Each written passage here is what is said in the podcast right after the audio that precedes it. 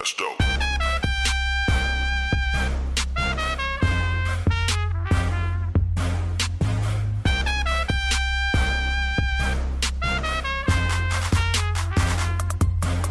That's dope. This episode is sponsored by my good friends at Bullish. Stay tuned for more information on this amazing company later in the episode.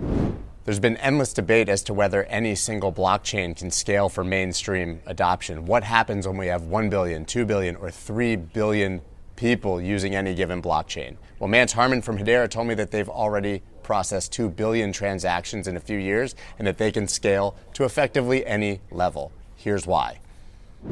I have endless conversations about blockchains, layer ones, layer twos, roll ups. We've got it all when we talk to all of the founders of these projects. But you actually have some unique value propositions that are different from from the others that I would love to hear you talk about. You know, we are. We and, and that's intentional. Uh, it, we are very different than all the other layer ones that, that I'm aware of. You know, who knows what's going to be coming out in the future, but uh, it's different in both in terms of the technology as well as in the governance model. Um, a lot of people maybe have heard about Hashgraph. Hashgraph is something that my co-founder Leemon Baird invented. He developed that. He started it in 2012.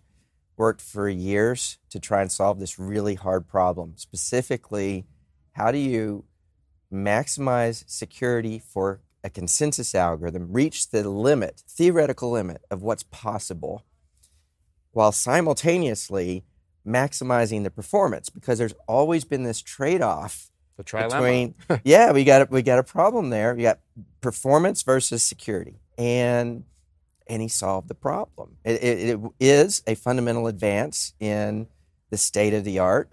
It's uh, rock solid. We call it ha- hash graph.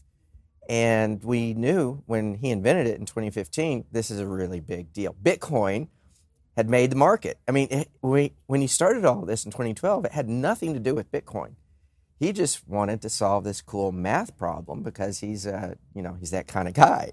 And um, and so in 2015 when he actually did it we said holy cow you know look at what's going on in the world of bitcoin. We have something that could change the world literally. So we decided to dive in. And two years later we when when we were ready to create a public network on this new technology hashgraph we wanted to take a lesson from the past in terms of how you govern a global public infrastructure in a decentralized, distributed way. And uh, I read a book by a guy, guy named Dee Hock, who is the founder of Visa back in the 1960s. Before it was Visa, it was called Bank AmeriCard. Yep. And, um, recorded his challenges, his experiences, and the governance model for that earliest of, of Visa networks back in the 60s. And I marked up the book and we applied it to our context here. And, and what it looks like is a governing body that is today it's 26 strong. We're growing to 39 these are the largest organizations in the world, the biggest companies. It's uh, a, the Google, it's literally Google and Boeing and Deutsche Telekom and IBM and, and their banks, Nomura and Standard Bank out of South Africa and Shinhan, DBS and, and others and, and their global law firms, DLA Piper and, and others. I mean, it's that caliber of organization that we created back in 2017 when we started all this, and uh, and they govern they they govern the network. It, today we call it effectively it would be called a DAO. When we did all of this way back then, Free Dow. it was pre DAO. It's pre DAO. Today it would be called a DAO, but the combination of Hashgraph in its performance and security with this new governance model that is this world class set of, of, of uh, organizations running the nodes, they create the network and they govern the network, gives us an incredible value proposition, especially for mission critical use cases. I mean, it's meant to be enterprise grade and mission critical grade, and, and we built it that way from the ground up. And so that's what we focus on. In 2017, when you Yeah. talk about putting together that governing body. Yeah. We were still in the retail FOMO bull run phase, but we did not necessarily have a lot of believers in the technology or the long term future of it. How are you able to onboard companies like Google? It's crazy. You know, no, you're right. In fact, I remember when we began to raise money back then for Hedera, people said, you're, you're never going to be able to get a council like what you're envisioning. Have you ever had two enterprises, global enterprises, try to work together, let alone 39, which is the where we're going? We're at 26 today, like I said. So we we didn't know if we could do it, and um, but but what we did know is that we had something special, both in terms of the technology and a belief in a governance model that we thought enterprises would buy into. They want to do business with organizations that look and feel like they do, right? I mean, when you, if you're a big company and you're considering spending millions of dollars to build an application or a DApp on top of one of these public networks, um, you think long and hard about well, who am I going to get a service level agreement from? Yeah. Y- you know? It's not going to be a bunch of uh, anonymous uh, farm characters from Twitter. No, exactly, exactly, and, and and and they care about. Well, here's a good analogy, right? So when you think about Netflix, the relationship between Netflix and Amazon Web Services (AWS), if AWS were crashing or going down, you know, once a quarter even for any period of time, Netflix is going to find another provider. Sure. And so we knew that to be able to attract the kind of organization that we wanted to our council, we had to have a technology that could be bulletproof and could be enterprise grade. And we had to speak the language of enterprise and, and convince them that not only are they going to be using this platform, they also get to direct its evolution and its product roadmap and have a say in its legal and regulatory posture, all of these things that matter to enterprises that are going to spend millions and millions of dollars building their businesses on, on top of a layer one. Even though back then they didn't know what the use cases were going to be in the future, Sure. they believed that there were going to be use cases way back then. Big jump. It was a big jump, and, and we, uh, you know, we, we pulled it off. So, how are they using it? Well, so um, the earliest, the earliest use case was from DLA Piper, global law firm, and they created a platform that they call TOKO, which is a tokenization platform. Generally speaking, I mean, they originally had in mind tokenization of commercial real estate assets. I mean, the the value prop that they bring is when it comes to tokenization, the technology is not the hard part. The hard part is navigating the legal and regulatory framework frameworks cross jurisdiction on a global basis, and that's what they do. So, so they brought that. They were number one, uh, fantastic partner.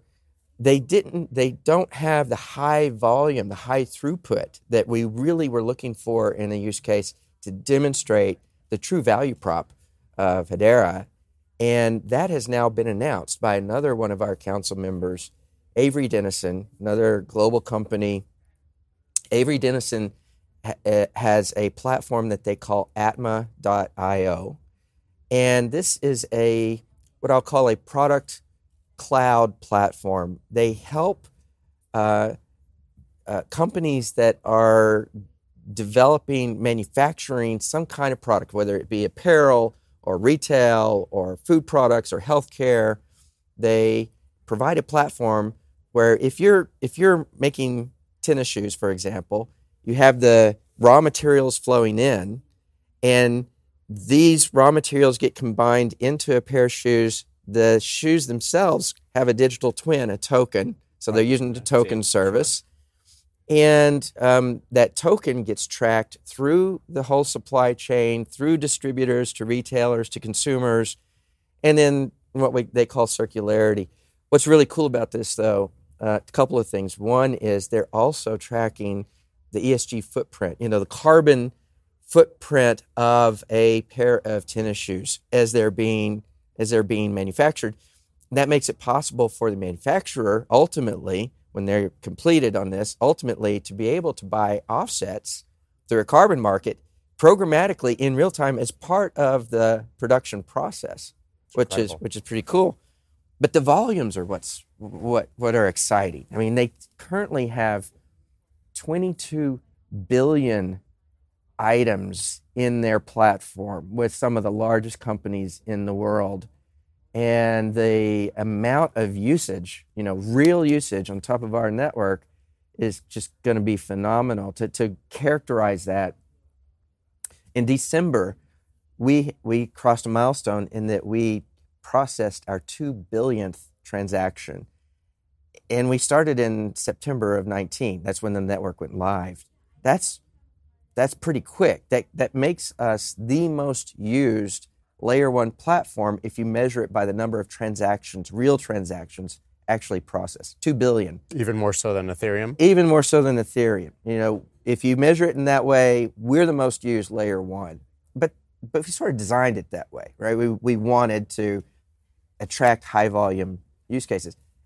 Atma IO from Avery Dennison, that one product, that one use case is going to drive many, many billions of transactions per year just from the one, right? And, and that's, that's what's exciting, right? That's something that this industry has never seen. Everybody's kind of talked about, well, what happens when crypto grows up? This is what it looks like.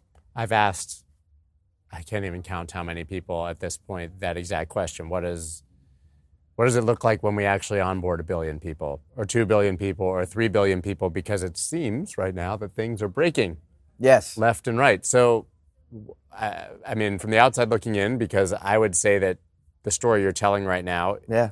is not that well known No, it's not. Uh, for better or for worse, Yeah, yeah. right? But Sure. but you see other chains that like Solana that's 5 times in 5 months has been down for at least 5 hours. Yeah. No, look, I because completely get it. because a single NFT project can freeze it, or That's right. or you know this network being spammed. Sure. Well, look, he- here's the deal. Um, Everybody knows that there are advantages to trading on both centralized and decentralized exchanges. But why not choose an exchange like Bullish that offers the best of both worlds? Bullish's total trading volume recently exceeded $25 billion in just seven months since they launched. And they have the best liquidity in the game when it comes to Bitcoin USD. Now, Bullish has released the first major upgrade to its liquidity pool technology with the introduction of a concentrated range bound liquidity pool for the Bitcoin USD trading pair. This upgrade triples the order book depth within a range of 2%, making it one of the world's deepest Bitcoin USD trading pairs.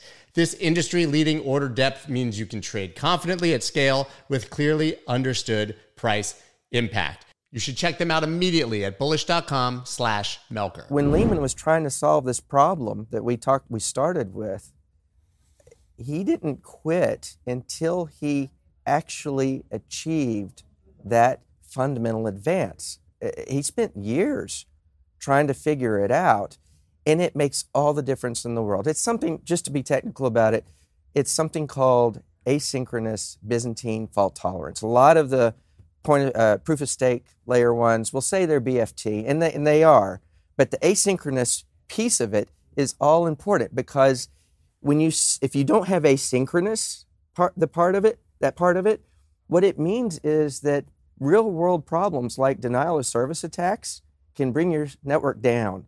If you're asynchronous bft then you eliminate those um, points of failure those single points of failure that can be attacked and cause whether it's intentional or not it could be malicious or just accidental if there are these single points of failure in the network in your consensus architecture, then you have the kinds of problems that the market has been experiencing. ABFT eliminates those single points of failure, and we're unique in the industry with that. That's part of the solution. The other part is that you have to be able to scale, and if you if you start with a rock solid brick, you know, if you start with an ABFT brick, then the house that you build at scale looks very different, fundamentally different than if you start with something less than an ABFT brick. And we just haven't cut any corners. We, we've we've started with the goal in mind of playing the long game, and addressing enterprise grade, you know, mission critical applications and use cases with, with this technology and this governance model. And we sort of ignored the, uh, the fads of the industry over the years and stuck with that, that there, focus. Is there any level of scale that it becomes scary that something could break? Can you literally onboard the entire world to be using this as their core, you know, settlement layer for No. all transactions? Well, or- look, it's a great question. So here's the thing: if you look at what we have today, um, that is just sort of version one, and it's not scaled. It's a single network run by these council members that I described. We we can we have capacity to process 10,000 transactions per second in this single network. Now, I think that that network alone will go up by some factor, three, four, five, who knows. But to scale, you then add more networks. It's called sharding. Uh, Yeah. technically, it's sharding. You scale through sharding, and uh, you know through sharding, we easily can process what the payments networks are are processing today. I have no question uh, that we can process what the payment networks are processing. which is incredible because there are certain things that centralized networks are better at, right? You're right. Decentralization in general has not solved everything because the by virtue of being centralized, the Visa network or these networks are extremely fast. They're efficient. extremely, and they should be, but they're not as efficient as they could be. Here's another point to sort of demonstrate the point. Um, because of the architecture of Hashgraph and the way that it works, we're not only incredibly performant, fast in terms of throughput and low latency in terms of coming to finality in a transaction, but we use a tiny fraction of the electricity that that everyone else uses. I mean, everyone knows proof of work is terrible, and we blow away proof of work. We also, if you look at um, Ethereum, Proof of work is terrible for that. I, I do think that. that. I do think Bitcoin in its Oh yeah, not as not a as a, digi- as a digital gold. yeah, no, no. work, that- I'm not. It's not an argument against the Sure, use case. sure. It's it's the technology that Sure. I'm focused on. 100%. Yeah. So I mean, so but all proof uh, proof of stake systems are going to do way better than Proof a of proof work of work system right. in general. Absolutely. But when you compare the proof of stake systems, uh, and we didn't do this comparison, University College of London actually did the work and published a report, and others have as well, that show that on a per transaction basis, we're the best in the market. Not only that, this has come full circle, we are 74 times more efficient in terms of electricity usage per transaction than the Visa network, right? We're better than Visa and it's centralized.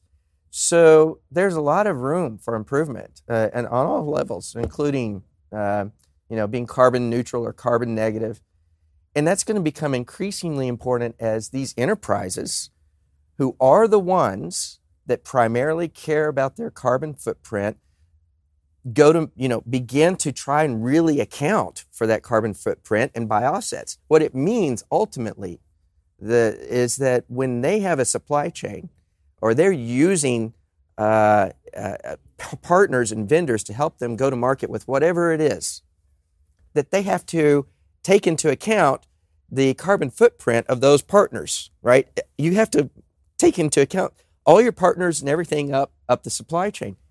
Well, if they have to worry about the carbon footprint of a proof of work blockchain, they just can't do it. It blows at everything. And if they care about proof of stake, then it's going to have to be one that's really efficient. And and we are the enterprise focused platform, and we're the most green of all the layer ones in the market. It's just exactly in our wheelhouse. It's really interesting though, because the narrative against crypto in general, to maybe the uninformed, but some of the informed as well, obviously, is that we have this major energy problem. You actually can solve the energy energy problem for centralized systems that are not receiving the We criticism for their do a lot energy problem. Right, but they're not do it. even getting the criticism. Nobody's talking about how Visa uses too much Exactly. electricity. Exactly. We, we, we can help.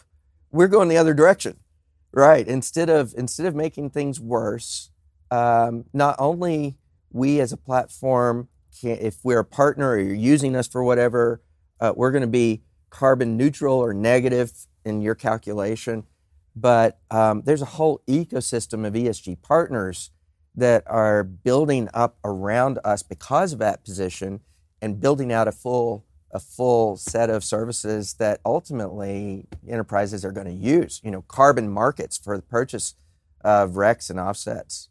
Um, EDF, uh, it's, it's, I think it's the second largest utility in the world. It is the state utility of France, is a council member uh, of Hedera, and they have plans to do exactly what I just said build out a uh, decentralized exchange for carbon credits, as one example. And we have lots of partners in the ecosystem that are filling in the, the gaps and, and the holes in the ESG ecosystem so that we scale up. I'm going to ask you a question that I asked Staci Warden from Algorand. Okay. Which is, do you feel like you're the adults in the room? We're often told that. she said the same, but that. it's very funny having these conversations with different founders of different things. It feels like maybe the two of you, I don't want to lump you together, but do you feel like Oh, look, I have a lot of room? respect for Algorand, yeah. right? I, I, do. And um, it, it's kind of funny you say that because when we started all of this, we literally said, we literally said, if we can be the adults in the room and present that that uh, type of partnership opportunity, then that'll take us a long way. And it has. It has. Just it, look, we've got gray hair. Uh, you know, we, have been doing this for a long time. we've been around a long time, and all of those experiences, real world experiences, we we've brought to the table when designing this and and uh, you know architecting the solution and the governance, and that was the goal, was to be able to have the kind of uh, company or organization network that uh, enterprises would feel comfortable partnering with. Since you have such a unique technological approach to sort of the same problems that, that everybody's trying to solve here, has anybody tried to copy you? You know, there are people that have used Hashgraph in some form or another. It, it, it and you know, we knew that was going to happen, but um, it's it's not easy to build a layer one protocol, you know.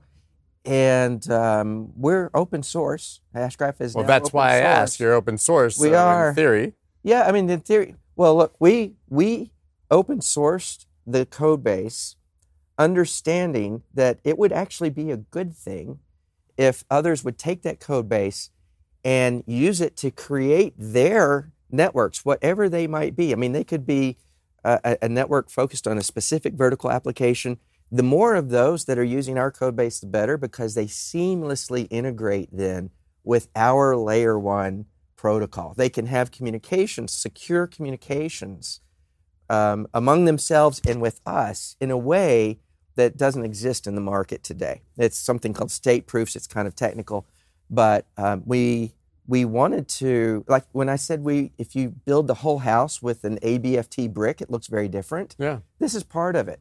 It makes it possible to build a neighborhood of houses that are ABFT, and those houses can work together fundamentally in ways that are way more efficient and more secure than what we see in the market today. And so we want people to be using the code base in, in that way. So let's live in a fantasy world of 10 years from now and everything's perfect and has gone in your ideal fashion. Yeah. What's the most fantastical, spectacular vision that you have for what you're building? It's an interesting question. It's hard to predict where this will go. When we started, we did take literally a hundred year view. I've said publicly many times when we started, we wanted to build a company that's going to be around for a hundred years. I, I should call it a network. It's not a company. It's right. it's more like a, a DAO, a network that's going to be around for a hundred years.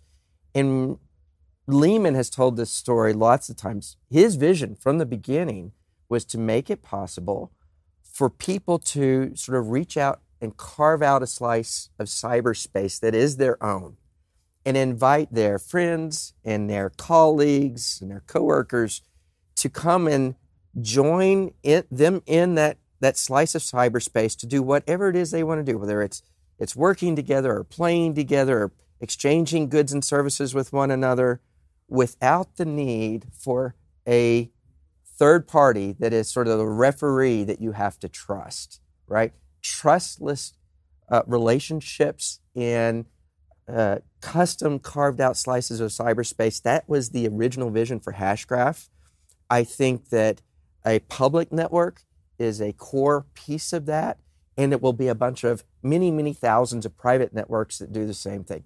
When you want to have a, a um, you know conversation with your family, you could spin up a shared world using Hashgraph and have that conversation, whatever form that takes, and you know no one else is there but you, right? And, and, you should be able to do that for games, and you should be able to do that for spreadsheets and databases and social. You have you know have your own social platforms that are all private to you using the services of a global public distributed ledger. That's sort of where Web 3.0 can go, and uh, and that's what we're building towards. I look forward to seeing it in action. So we'll call cool. we'll call you back in ten years. Absolutely. So we'll hopefully be long before we'll be that, here. but maybe here in ten years again, and we'll revisit and see if we've uh, if we've accomplished all of that. All right. Thank you so Sounds much. Sounds good. Thank you.